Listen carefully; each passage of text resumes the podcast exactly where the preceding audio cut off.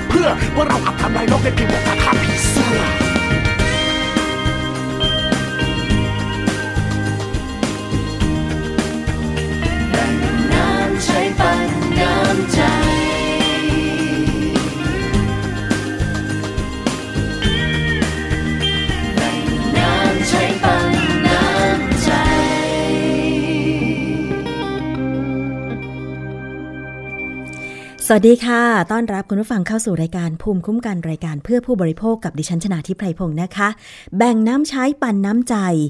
ชื่อเพลงไม่ใช่ชื่อเพลงสิ เป็นชื่อโครงการของไทย PBS นะคะที่อยากจะให้ข้อมูลสถานการณ์น้ำในประเทศไทยแล้วก็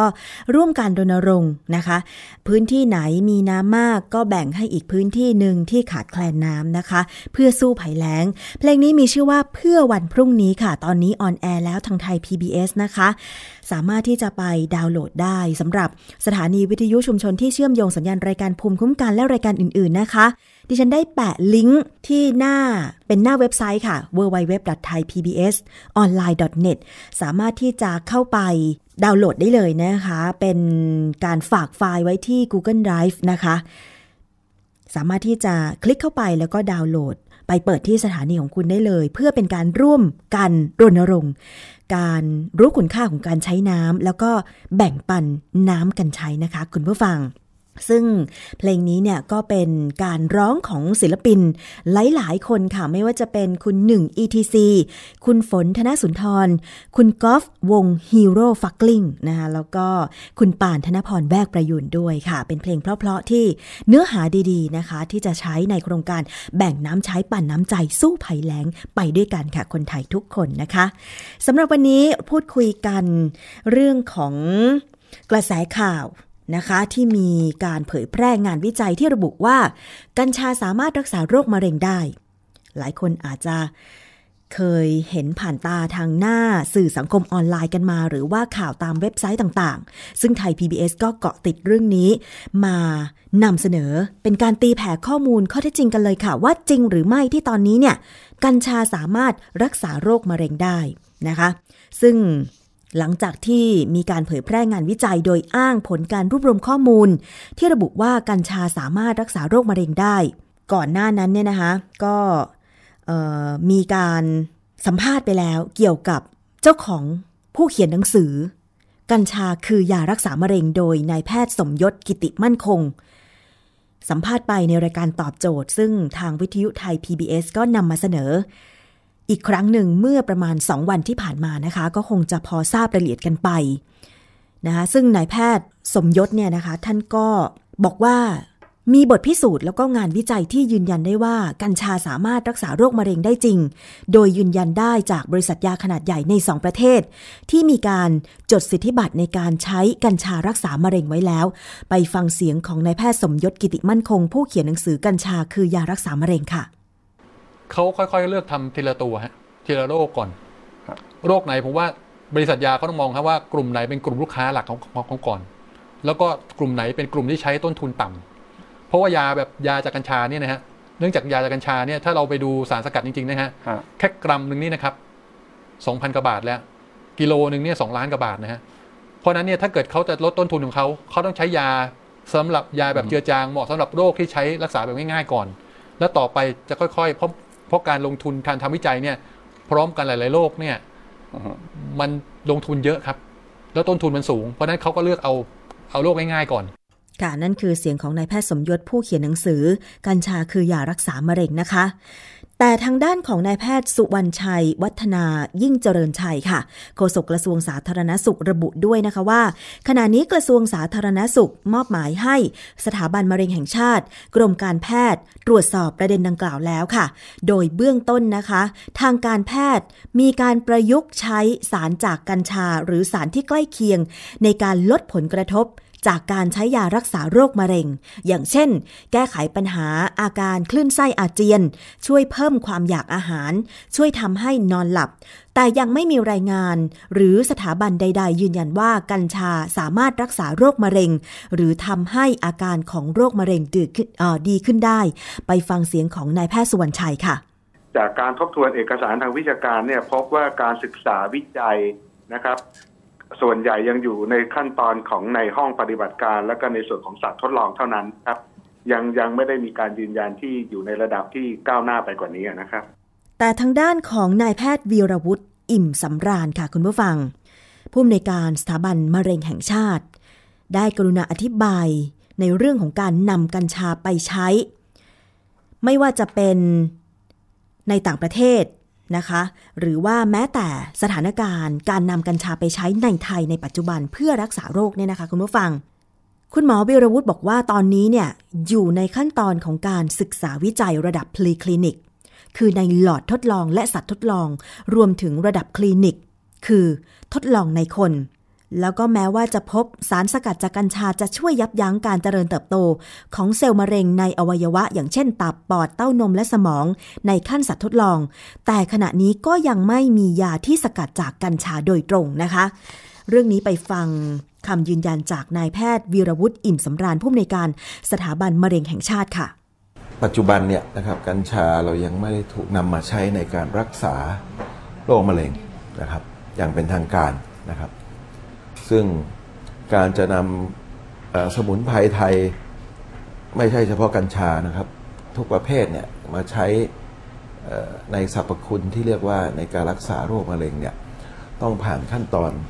ในการวิจัยหลายขั้นตอนนะครับต้องเรียนอย่างนี้ก่อนนะครับเพราะนั้นในเรื่องของกัญชาเนี่ยนะครับก็มีรายละเอียดปลีกย่อยนะครับเป็นเรื่องของแง่ของกฎหมายนะครับในเรื่องของการที่กัญชาเป็นยาเสพติดประเภท5นะครับซึ่งก็เป็นข้อจำกัดนะครับในการทำวิจัยการใช้กัญชาในการรักษาโรคในบ้านเราด้วยนะครับเพราะนั้น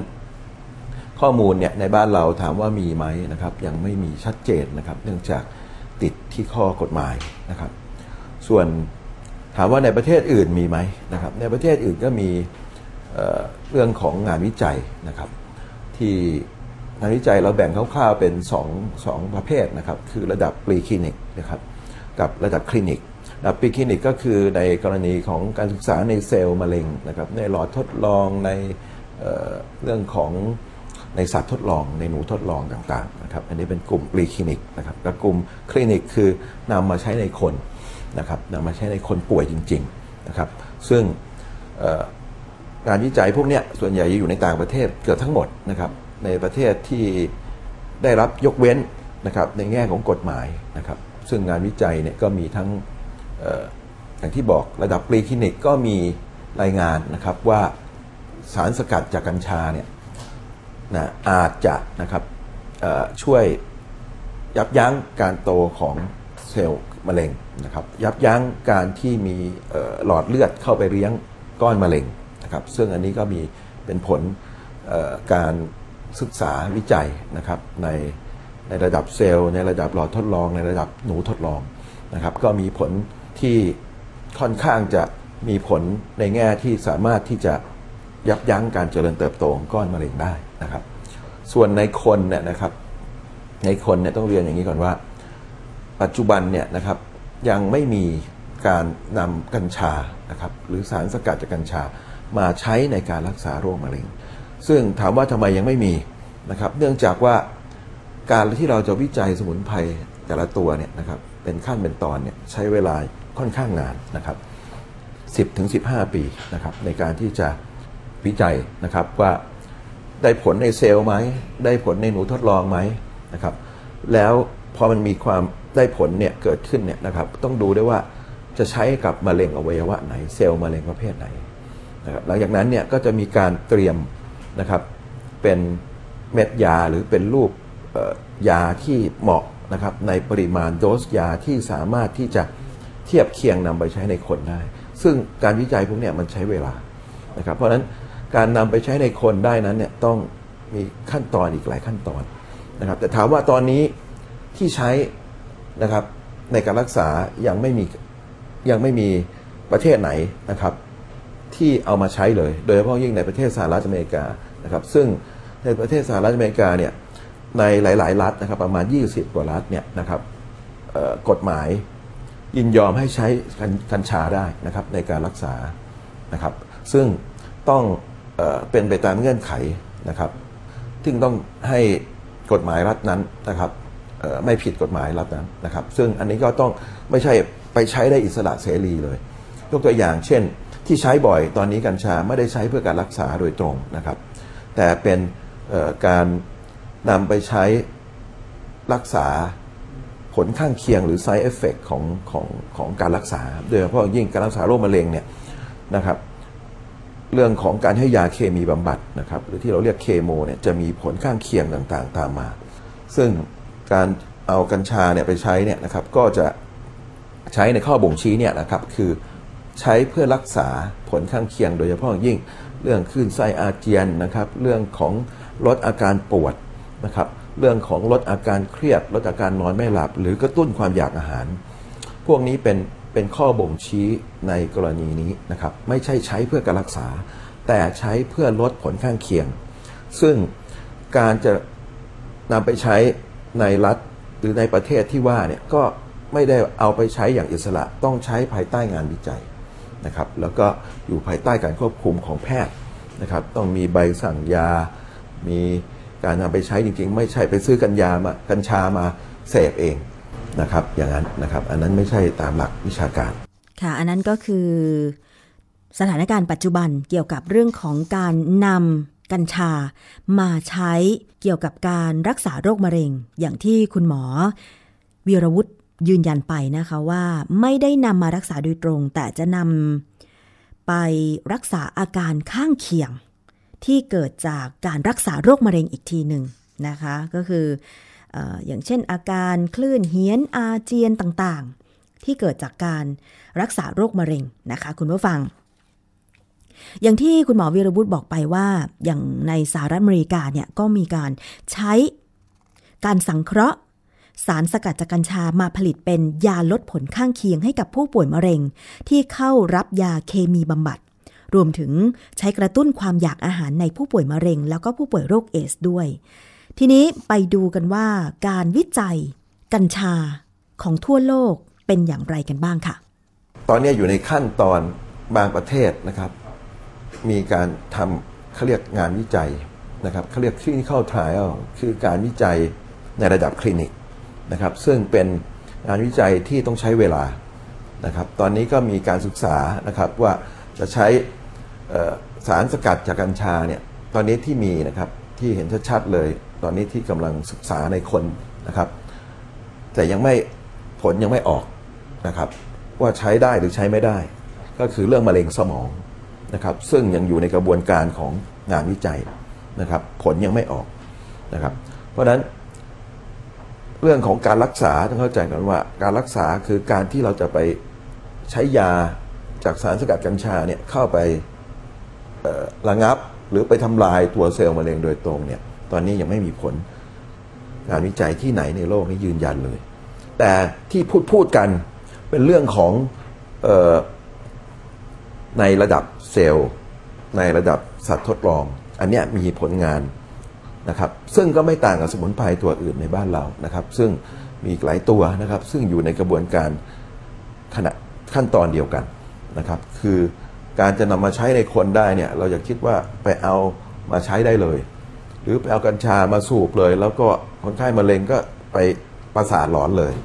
มีอาการอย่างอื่นขึ้นมาแทนนะครับอันนี้ที่เขาใช้เนี่ยจะใช้ในรูปของแคปซูลนะครับเป็นสารสกัดที่สกัดมาจากกัญชาแล้วหรือเป็นสเปรย์นะครับหรือเป็นสารไอระเหยอะไรต่างๆนะครับซึ่งอันเนี้ยต้องรู้แล้วว่าปริมาณที่ใช้ที่มีความเหมาะสมนะครับในการที่จะใช้ยกตัวอย่างที่ผมเล่าให้ฟังคือใช้เพื่อลดผลข้างเคียงเช่น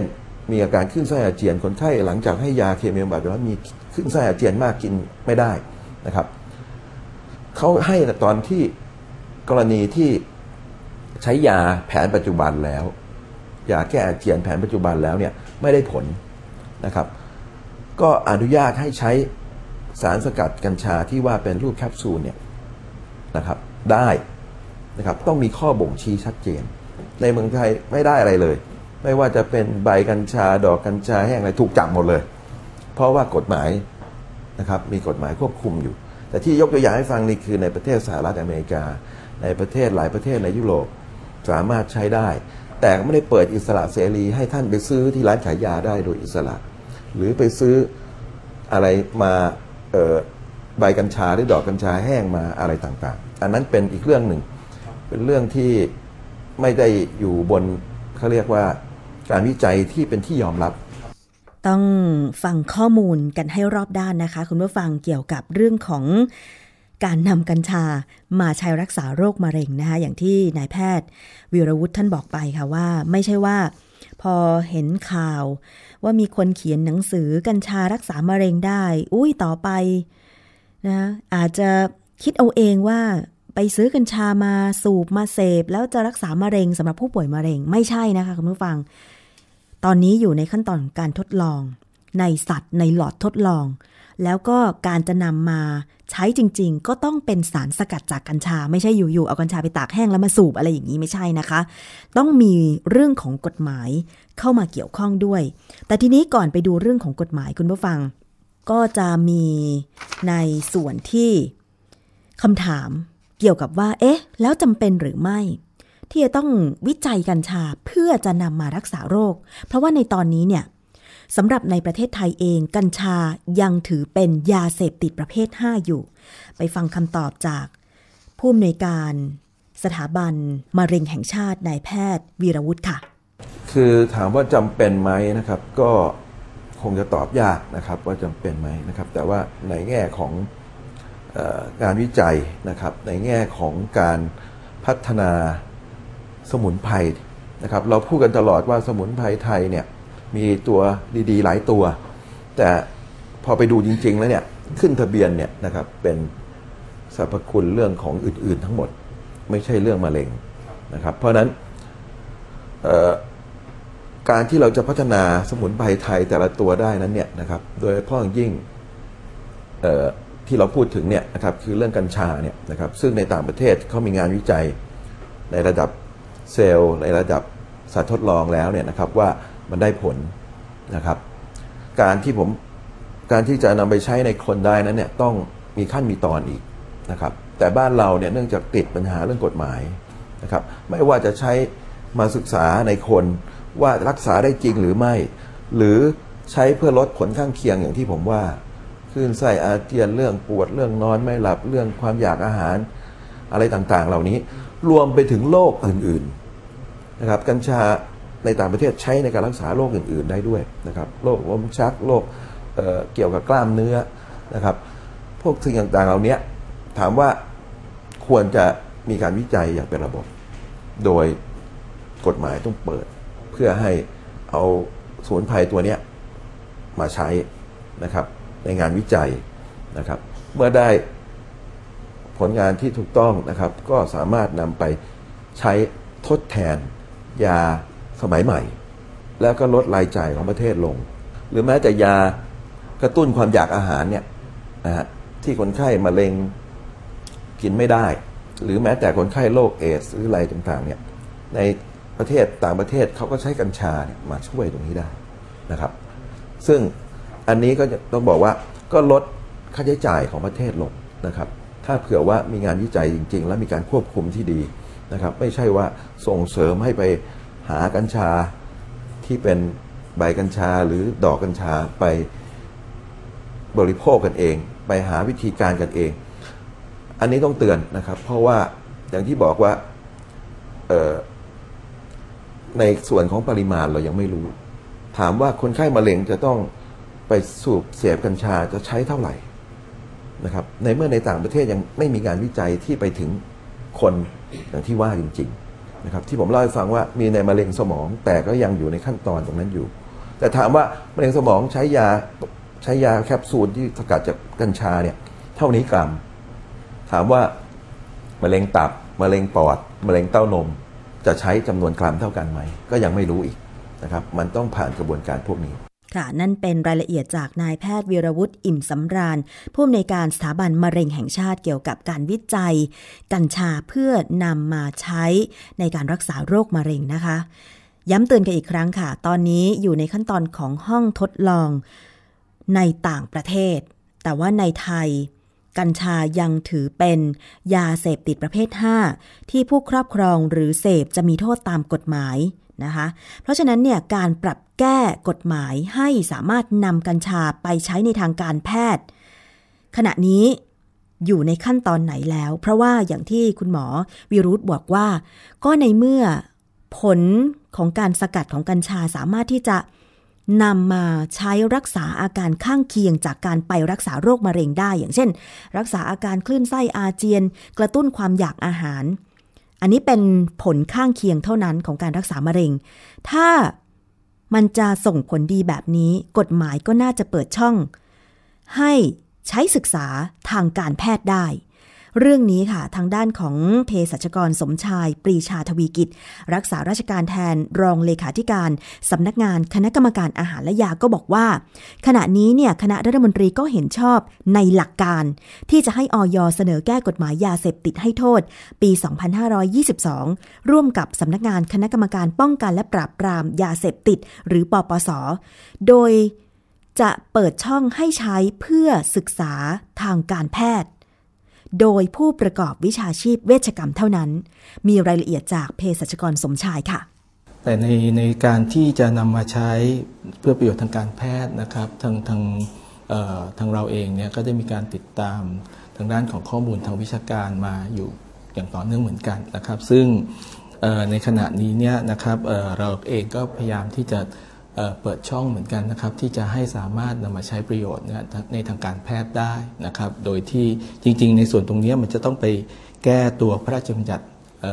ยาเสพติดให้โทษนะฮะพ.ศ. 2522นะครับซึ่งขณะเดียวกันเนี่ยขณะนี้เนี่ยทางปปส.เองเนี่ยก็ได้มีการเสนอนะครับในส่วนของตัวกฎหมายนะฮะประมวลกฎหมายยาเสพติดนะครับด้วยนะครับก็เลย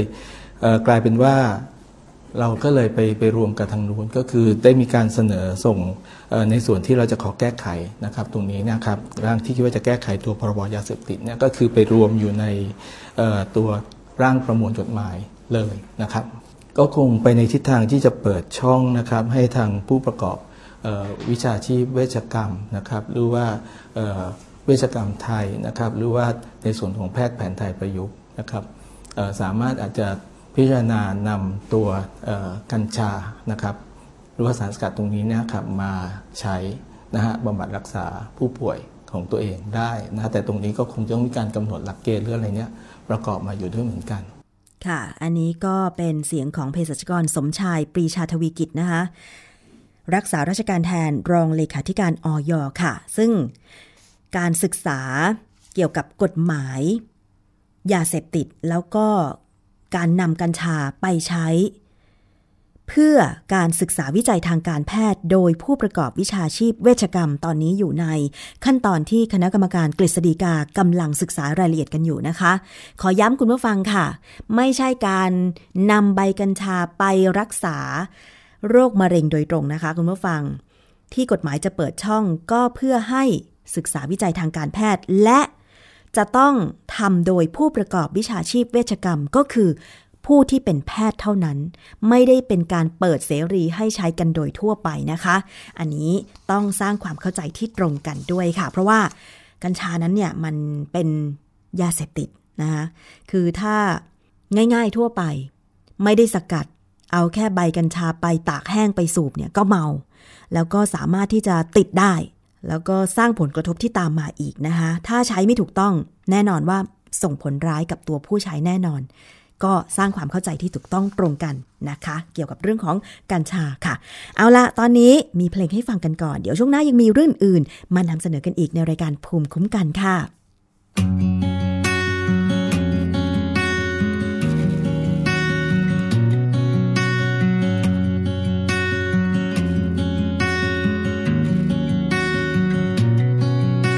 บทความที่ฉันได้เขียนมาจากบทเรียนที่เธอเคยเรียนว่าจากที่ฉันเหนื่อยไปว่าจากอารมณ์ที่เธอผ่านเจอเพียงการเดินทางเพียงหนึ่งสัปดาห์หนึ่งเดือนหนึ่งปีมันมีความหมายทำให้เติบโตเรียนรู้เข้าใจได้มากกว่าการเดินเท้าฉันและเธอคือการเรียนรู้การเรียนรู้ของเราสองคนคือความเข้าใจเธอเข้าใจและฉันเข้าใจก็ทำให้เรามั่นใจการเดินเท้าฉันและเธอคือการเรียนรู้การเรียนรู้ของเราสองคนคือความเข้าใจเธอเข้าใจและฉันเข้าใจก็ทำให้เรามั่นใจในสิ่งนั้น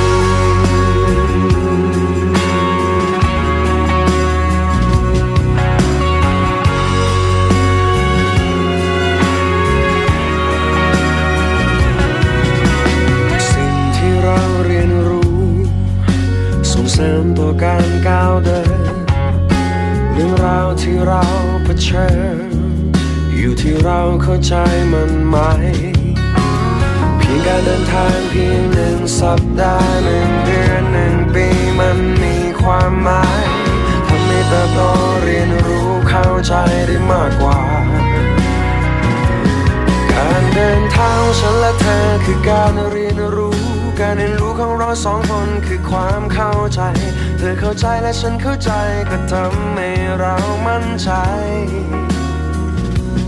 การเดินทางของฉันและเธอคือการเรียนรู้การเรียนรู้ของเราสองคนคือความเข้าใจเธอเข้าใจและฉันเข้าใจก็ทำให้เรามั่นใจในสิ่งนั้น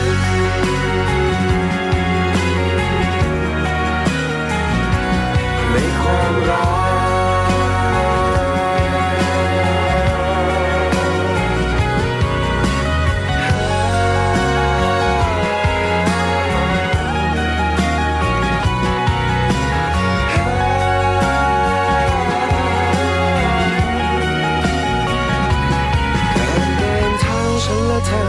การเรียนรู้การเรียนรู้ของเราสองคนคือความเข้าใจเธอเข้าใจและฉันเข้าใจก็ทำให้เรามั่นใจการเดินทางฉันและเธอคือการเรียนรู้การเรียนรู้ของเราสองคนคือความเข้าใจเธอเข้าใจและฉันเข้าใจก็ทำให้เรามั่นใจ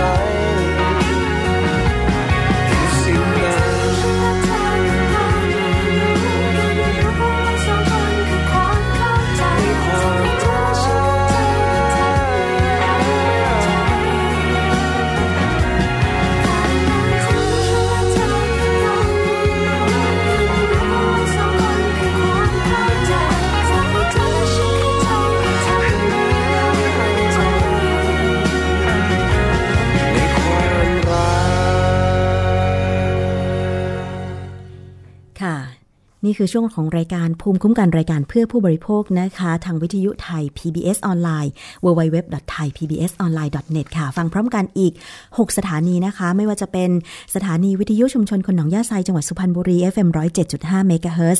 สถานีวิทยุชุมชนปฐมสาครจังหวัดสมุทรสาคร FM 106.25 MHz สถานีวิทยุชุมชนคนเมืองลี้จังหวัดลำพูน FM 103.75 MHz สถานีวิทยุชุมชนวัดโพบัลลังก์จังหวัดราชบุรี FM 103.75 MHzสถานีวิทยุชุมชนเทศบาลทุ่งหัวช้างจังหวัดลำพูนค่ะ FM 106.25 MHz และสถานีวิทยุชุมชนคนเขาวงจังหวัดกาฬสินธุ์ FM 89.5 MHz นะคะช่วงนี้มีเรื่องที่จะต้องมาเตือนภัยกัน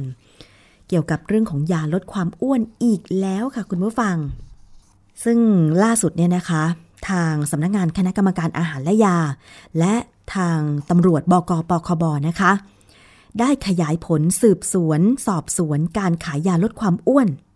แล้วก็ไปพบค่ะว่าขายเป็นยาชุดผ่านทาง Facebook แล้วก็มีแหล่งจำหน่ายอยู่ที่จังหวัดมหาสารคามนะคะก่อนหน้านั้นเนี่ยเมื่อ15ตุลาคมปี2558ก็ได้เข้าไปตรวจค้นแล้วก็ยึดของกลางรวมมูลค่ากว่า5ล้านบาทไปแล้วแต่ว่าล่าสุดค่ะเมื่อ19เมษายน2559ที่ผ่านมาได้ขยายผลตรวจเพิ่มอีก3จุดที่จังหวัดมหาสารคามเช่นเดียวกันพบของกลางอีกจำนวนมากนะคะนายแพทย์บุญชัยสมบูรณ์สุขเลขาธิการคณะกรรมการอาหารและยาเภสัชกรประพลอังตระกูลรองเลขาธิการอย.นะคะแล้วก็เภสัชกรหญิงสุภัทราบุญเสริมผู้เชี่ยวชาญด้านพัฒนาระบบคุ้มครองผู้บริโภคในส่วนภูมิภาคและก็ท้องถิ่นรักษาการในตำแหน่งผู้อำนวยการสำนักด่านอาหารและยาค่ะได้ร่วมกับตำรวจจากกองบังคับการปราบปรามการกระทำความผิดเกี่ยวกับการคุ้มครองผู้บริโภคหรือบก.ปคบ.นะคะมีนำทีมโดยพลตำรวจตรีประเสริฐพัฒนาดีผู้บังคับการตำรวจบก.บ.ค่ะและอีกหลายท่านด้วยกันนะคะไปขยายผลตรวจค้นแล้วก็จับกลุ่มโดยมีการนำมาแถลงข่าวต่อสื่อมวลชนค่ะโดยบอกว่าจากการที่มีข่าวว่าพริตตี้สาวกระโดดตึกจากคอนโดชั้น16ย่านสุขุมวิทซึ่งคาดว่าสาเหตุอาจจะเกิดจากการกินยาลดความอ้วนแล้วทำให้เกิดอาการประสาทหลอนทางอย.รู้สึกห่วงใยเป็นอย่างยิ่งแล้วก็ไม่อยากเห็นผู้บริโภคเนี่ยตกเป็นเหยื่อผลิตภัณฑ์สุขภาพที่ผิดกฎหมายสอดคล้องกับนโยบายของรัฐมนตรีว่าการกระทรวงสาธารณสุขในการคุ้มครองความปลอดภัยให้แก่ผู้บริโภคนะคะจึงได้ประสานร่วมมือกับตำรวจบก.ปคบ.สืบสวนแหล่งที่มาของยาลดน้ำหนักที่พริตตี้นำมากินพบว่าเป็นยาชุดซื้อขายผ่านทาง Facebook แล้วก็ได้ขยายผล ต่อถึงแหล่งจำหน่ายยาลดความอ้วนดังกล่าวนะคะพบว่ามีแหล่งจำหน่ายอยู่ที่จังหวัดมหาสารคามค่ะเมื่อวันที่19เมษายน2559ได้ขยายผลไปตรวจค้น3จุดนะจุดแรกก็คือร้านหมาดผ้าม่าน2บ้านเลขที่ 401-402 หมู่ 1 ตำบลหนองแสงอำเภอวาปีปทุมจังหวัดมหาสารคามจุดที่2ก็คือบ้านเลขที่ 403 หมู่ 1 ตำบลหนองแสงอำเภอวาปีปทุมจังหวัดมหาสารคามเช่นเดียวกันจุดที่3คือบ้านเลขที่127หมู่8ตำบลเวียงชัยอำเภอพยัคฆภูมิพิสัยจังหวัดมหาสารคามนะไปตรวจพบวัตถุออกฤทธิ์ประเภท2ในลักษณะเป็นแคปซูลสีน้ำเงินขาวใสลักษณะคล้ายยาเฟนโทมีน30มิลลิกรัมจำนวน 1,050 แคปซูลอีกชนิดหนึ่งที่ตรวจพบก็คือวัตถุออกฤทธิ์ประเภท4ลักษณะเป็นแคปซูลสีส้มดำลักษณะคล้ายไดอะซิแพมจำนวน 16,000 แคปซูลและไปพบผลิตภัณฑ์ยาลดน้ำหนักที่ไม่ขึ้นทะเบียนตำรับยาลักษณะเป็นแคปซูลสีส้มเขียวขออภัยค่ะสีเขียวเข้มแล้วก็สีเขียวอ่อนนะคะแคปซูลสีเขียวเข้มสีเขียวอ่อนสีฟ้าขาวสีม่วงเหลืองสีชมพูขาวสีขาวส้มสีฟ้าเข้มฟ้าอ่อนสีขาวเขียวสีน้ำเงินเหลืองแล้วก็สีแดงเขียวจำนวน 13,560 แคปซูลอีกชนิดหนึ่งที่ไปตรวจพบก็คือยาชุดลดน้ำหนัก70ชุดรวมของกลางมูลค่าประมาณ5ล้านบาทค่ะเบื้องต้นนะคะก็ได้แจ้งข้อกล่าวหาดังนี้ค่ะมีวัตถุออกฤทธิ์ต่อจิตและประสาทประเภท2ไว้ในครอบครองหรือใช้ประโยชน์โดยไม่ได้รับอนุญาตมีโทษจำคุกตั้งแต่ 1-5 ปีและปรับตั้งแต่ 20,000-100,000 บาทข้อหาที่2ก็คือมีวัตถุออกฤทธิ์ต่อจิตและประสาทประเภท4ไว้ในครอบครองหรือใช้ประโยชน์โดยไม่ได้รับอนุญาตมีโทษจำคุกไม่เกิน1ปีปรับไม่เกิน 20,000 บาทหรือทั้งจำทั้งปรับข้อหาที่3คือขายยาแผนปัจจุบันโดยไม่ได้รับอนุญาตมีโทษจำคุกไม่เกิน5ปีและปรับไม่เกิน 10,000 บาทข้อหาที่4ขายยาที่ไม่ขึ้นทะเบียนตำรับยามีโทษจำคุกไม่เกิน3ปีหรือปรับไม่เกิน 5,000 บาทหรือทั้งจำทั้งปรับข้อหาที่5ขายยาบรรจุเสร็จหลายขนาดโดยจัดเป็นชุดในคราวเดียวกันมีโทษจำคุกไม่เกิน5ปีหรือปรับไม่เกิน 50,000 บาทหรือทั้งจำทั้งปรับค่ะนี่คือการดำเนินคดีทางกฎหมายกับแหล่งที่ไปตรวจค้น3จุดที่จังหวัดมหาสารคามนะคะด้านเภสัชกรหญิงสุภัทราบุญเสริมค่ะผู้เชี่ยวชาญด้านพัฒนาระบบคุ้มครองผู้บริโภคในส่วนภูมิภาคและท้องถิ่นก็ได้กล่าวบอกว่าอย.ขอเตือนหญิงสาวที่อยากจะลดน้ำหนักอย่าได้คิดที่จะซื้อยาลดน้ำหนักมากินเด็ดขาดขอให้ระลึกเสมอว่ายาที่โฆษณาชวนเชื่ออวดอ้างสรรพคุณในการลดน้ำหนักที่ขายผ่านโซเชียลมีเดียหรือ Facebook IG อะไรต่างๆส่วนใหญ่ที่ตรวจพบจะเป็นยาปลอมไม่ได้คุณภาพมาตรฐานไม่ได้ผ่านการวินิจฉัยจากแพทย์และไม่มีผลวิจัยรับรองสรรพคุณจากการใช้ยาตามหลักการแพทย์ที่ถูกต้องผู้ที่ได้รับยาปลอมดังกล่าวนะคะเสี่ยงต่ออันตรายถึงชีวิตหากบริโภคเกินขนาดหรือมีโรคประจำตัวโรคแทรกซ้อนตามที่มีข่าวจากผู้ที่ได้รับผลกระทบจากการใช้ยาลดน้ำหนักอยู่เป็นระยะดังนั้นค่ะก่อนใช้ยาใดๆต้องปรึกษาแพทย์หรือเภสัชกรทุกครั้งพร้อมทั้งข้อปรามมายังผู้ขายยาผ่านทางโซเชียลมีเดียหรือร้านขายยาต่างๆอย่าได้ทำผิดกฎหมายโดยเฉพาะการขายวัตถุที่ออกฤทธิ์ต่อจิตและประสาทเพราะอาจจะเกิดผลร้ายต่อผู้บริโภคนะคะถ้าหากอย.ตรวจพบจะดำเนินคดีขั้นเด็ดขาดค่ะยังมีข้อมูลเพิ่มเติมจากเภสัชกรหญิงสุภัทราบุญเสริมบอกว่าที่จริงการลดน้ำหนักที่ถูกต้องก็คือการควบคุมอาหารการออกกำลังกายพักผ่อนในสัดส่วนที่เหมาะสมและจะต้องเปลี่ยนแปลงพฤติกรรมการบริโภคด้วยการใช้ยาลดน้ำหนักอย่างไม่ถูกต้องจะไม่สามารถทำให้หายจากโรคอ้วนได้นะคะเพราะว่าถ้าหากใช้ติดต่อกันระยะหนึ่งน้ำหนักจะกลับขึ้นไปอีกหรือที่เรารู้กันว่าเป็นโยโย่เอฟเฟกต์แล้วก็เสี่ยงต่อผลข้างเคียงของยาด้วยนะคะถ้าหากผู้บริโภคพบการขายยาลดน้ำหนักผ่านสื่อต่าง ร้องเรียนไปได้เลยค่ะที่โทรศัพท์สายด่วนของอย.หมายเลข1556หรือว่าจะดาวน์โหลดแอปพลิเคชันติดตั้งที่มือถือของคุณชื่อว่าแอปพลิเคชันอย.สมาร์ทแอปพลิเคชันสามารถที่จะไปเซิร์ชหาเป็นภาษาไทยได้เลยนะคะออ่างยอยักษ์อย.สมาร์ทแอปพลิเคชันหรือว่าจะเป็นภาษาอังกฤษก็ ORYOR Smart Application หรือว่าสายด่วนของตำรวจบก.ปคบ.นะคะหมายเลขโทรศัพท์1135เพื่อแจ้งเบาะแสถ้าเกิดว่าคุณไปพบเห็นการขายยาลดความอ้วนนะคะหรือแจ้งไปที่สำนักงานสาธารณสุขจังหวัดทุกจังหวัดได้เลยช่วยกันเฝ้าระวังตรวจสอบผลิตภัณฑ์สุขภาพที่ผิดกฎหมายเพื่อคุ้มครองความปลอดภัยให้ผู้บริโภคทั่วประเทศนะคะคุณผู้ฟังไม่อยากให้เกิดข่าวอีกเลยอย่างล่าสุดเนี่ยก็มีข่าวที่บอกว่าอะไรนะกินยาลดความอ้วนที่มีชื่อโฆษณาทางสื่อสังคมออนไลน์ว่ายาระเบิดพุงแค่ชื่อนี่ดิฉันก็ขยาดแล้วนะ ไปทานได้ยังไงคุณผู้ฟังมันไม่มีสารอะไรที่จะสามารถไประเบิดพุงระเบิดไขมันได้หรอกค่ะอย่าไปเชื่อเลยเพราะว่ามันมักจะมีสารที่ออกฤทธิ์ต่อจิตและประสาทหมายความว่ายังไงก็คือมันไปกดประสาทของเราไม่ให้อยากอาหารนั่นเองพอเราไม่กินอาหารเราก็เข้าใจผิดว่าน้ำหนักของเราลดแต่จริงแล้วไม่ลดเพราะว่ามวลร่างกายยังอยู่เหมือนเดิมที่ลดก็คือน้ำนะคะน้ำซึ่งเป็นส่วนประกอบของร่างกายส่วนใหญ่ประมาณ 70% นะคะซึ่งจริงแล้วมันไม่ถูกหลักเลยเพราะฉะนั้นอย่าไปหลงเชื่อเด็ดขาดคุณสาวๆหรือแม้แต่หนุ่มๆก็ตามผู้ที่อาจจะสูงวัยขึ้นแล้วก็มีภาวะที่อ้วนง่ายกินหมูแค่2ขีดก็อ้วนไป2กิโลอะไรอย่างเงี้ย ขอให้กำลังใจคุณผู้ฟังนะคะว่าออกกำลังกายปรับพฤติกรรมการกินยิ่งอายุมากยิ่งต้องลดอาหารประเภทไขมันแล้วก็ลดอาหารประเภทโปรตีนลงนะคะพวกเด็กๆพวกวัยรุ่นเนี่ยต้องการอาหารโปรตีนมากเนื้อสัตว์หรือว่านมอะไรต่างๆเนี่ยทานเท่าไหร่ก็ไม่อ้วนแต่พอมีอายุมากขึ้นอย่างเช่นอายุประมาณ 30-40 ปีขึ้นไปเนี่ยนะคะการย่อยอาหารหรือการเผาผลาญพลังงานจะลดลงเพราะฉะนั้นเนี่ยต้องกินน้อยๆแต่กินบ่อยๆ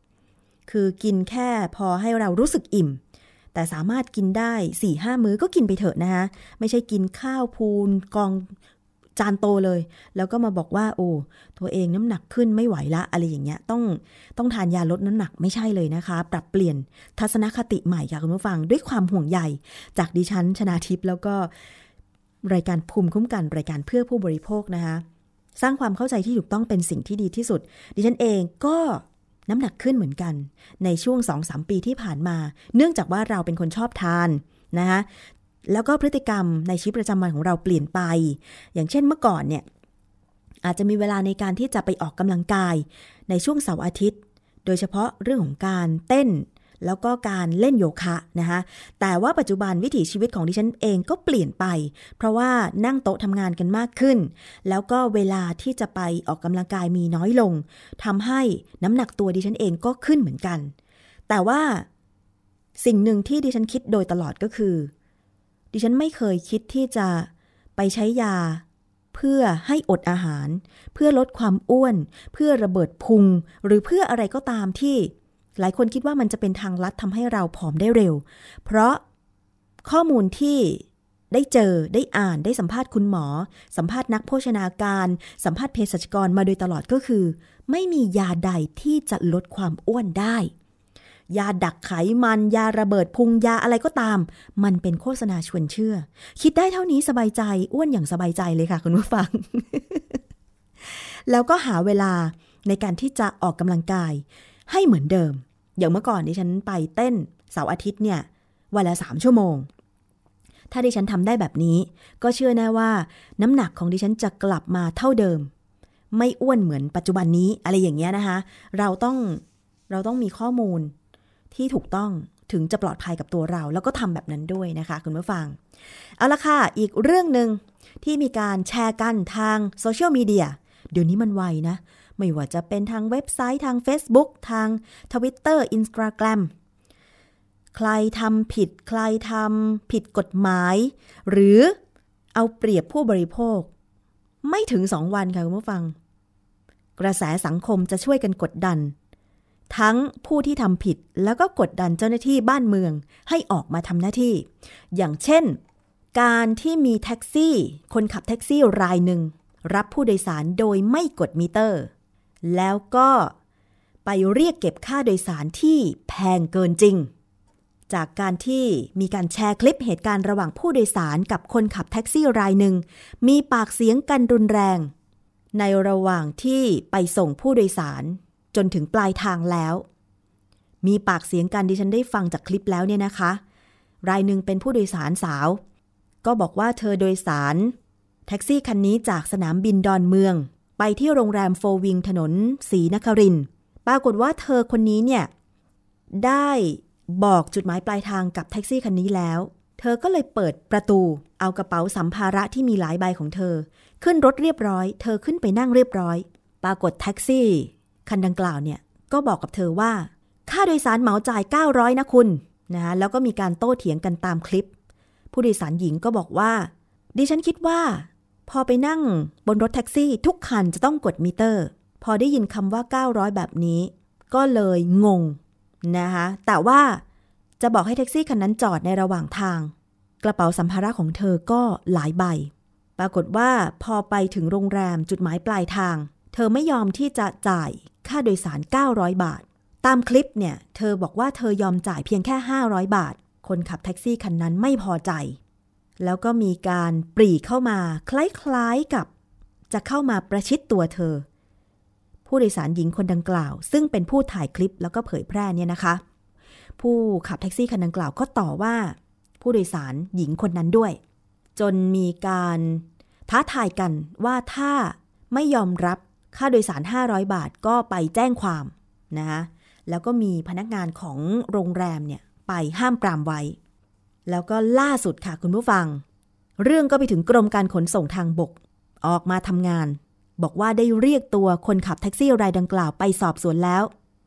โดยคนขับรถแท็กซี่คันดังกล่าวบอกว่ารู้เท่าไม่ถึงการกรมการขนส่งทางบกจึงลงโทษพักใบอนุญาตขับแท็กซี่3เดือนปรับ 3,000 บาทหากกระทำผิดลักษณะดังกล่าวซ้ำก็อาจจะถูกถอนใบอนุญาตการขับแท็กซี่ถาวรนี่คือรายล่าสุดที่เกิดขึ้นนะคะคุณผู้ฟังกับการขับแท็กซี่แล้วก็ไม่กดมิเตอร์ซึ่งจริงแล้วเนี่ยก็มีข้อมูลบอกว่าจากการคำนวณระยะทางจากสนามบินดอนเมืองไปโรงแรมของผู้โดยสารหญิงดังกล่าวเนี่ยค่าโดยสารถ้ากดมิเตอร์ตามปกติ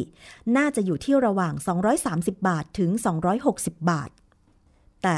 คนขับแท็กซี่รายนี้นะคะเรียกเก็บไปถึง900บาททีเดียวอันนี้ก็โดนลงโทษกันไปตามระเบียบเลยค่ะอย่างที่บอกไปนะคะว่าเดี๋ยวนี้โลกออนไลน์มันไวใครที่คิดจะโกงผู้โดยสารแบบนี้ต้องคิดใหม่เพราะว่าดิฉันเห็นจากคลิปแล้วเนี่ยนะคะเอาเรื่องอยู่เหมือนกันแท็กซี่คันนี้นะคะทะเบียนททหารสฤษี930กทน่าจะเป็นคนขับแท็กซี่ที่ไปเช่าจากสหกรณ์ปทุมวันแท็กซี่จำกัดชื่อคนขับก็คือนายเด่นชัยสงวนนามสกุลโดนทำโทษกันไปตามระเบียบนะคะอีกกรณีหนึ่งเป็นกรณีที่มีการแชร์กันต่อมาทางสื่อสังคมออนไลน์เช่นเดียวกันเกี่ยวกับเรื่องของรถเมล์สาย81ซึ่งเป็นรถร่วมบริการโดยผู้แชร์เนี่ยนะคะบอกว่าหดหูใจจริงๆโดยสารรถเมล์สาย81แล้วไปพบเจอกับเหตุการณ์ที่คนพิการกำลังจะขึ้นรถเมล์โบกรถเมล์ก้าวขึ้นแต่ปรากฏว่ายังไม่ทันพ้นประตูคนขับรถเมล์สาย81คันดังกล่าวก็ขับรถออกจากป้ายรถเมล์จนทำให้คนพิการคนดังกล่าวเนี่ยตกลงจากรถแถมยังโดนกระเป๋ารถเมล์สายดังกล่าวด่าอีกว่าให้ลุกมาเร็วๆขึ้นเร็วๆจะขึ้นไหมนะคะปรากฏว่าพอมีการแชร์ต่อกันค่ะองค์การขนส่งมวลชนกรุงเทพขสมกรับทราบเรื่องจึงออกมาทำงานแล้วก็ได้ชี้แจง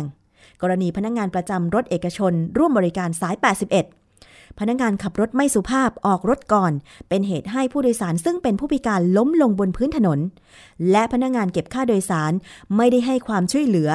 แล้วก็ยังกล่าววาจาไม่สุภาพล่าสุดเมื่อวานนี้ขสมกได้เรียกตัวนางสาวมาลีหงดำเนิน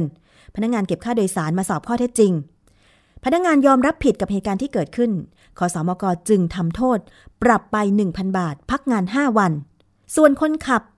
สาย81คันดังกล่าวชื่อนายสาครการสุดได้ออกมารับผิดเช่นกันลงโทษปรับ 1,000 บาทพร้อมอบรมและตักเตือนไม่อยากให้เกิดกรณีแบบนี้อีกจริงๆแล้วดิฉันว่าการถ่ายคลิปการให้ข้อมูลแบบนี้ไม่ได้เป็นการประจานแต่อย่างใดแต่ช่วยกันปรามสำหรับคนที่มีทัศนคติไม่ดีเกี่ยวกับงานบริการโดยเฉพาะรถสาธารณะซึ่งมันหมายถึงชีวิตของผู้โดยสารลองคิดดูนะถ้าเราพิการแล้วโดนทำแบบนี้เรารู้สึกอย่างไรการนึกถึงใจเขาใจเราการทำงานบริการหัวใจของการบริการคืออะไรต้องตระหนักไว้ให้ดีค่ะคุณผู้ฟังเอาละนี่คือรายการภูมิคุ้มกันวันนี้หมดเวลาแล้วนะคะดิฉันชนาทิพย์ไพรพงษ์ลาไปก่อนสวัสดีค่ะเกราะป้องกันเพื่อการเป็นผู้บริโภคที่ฉลาดซื้อและฉลาดใช้ในรายการภูมิคุ้มกัน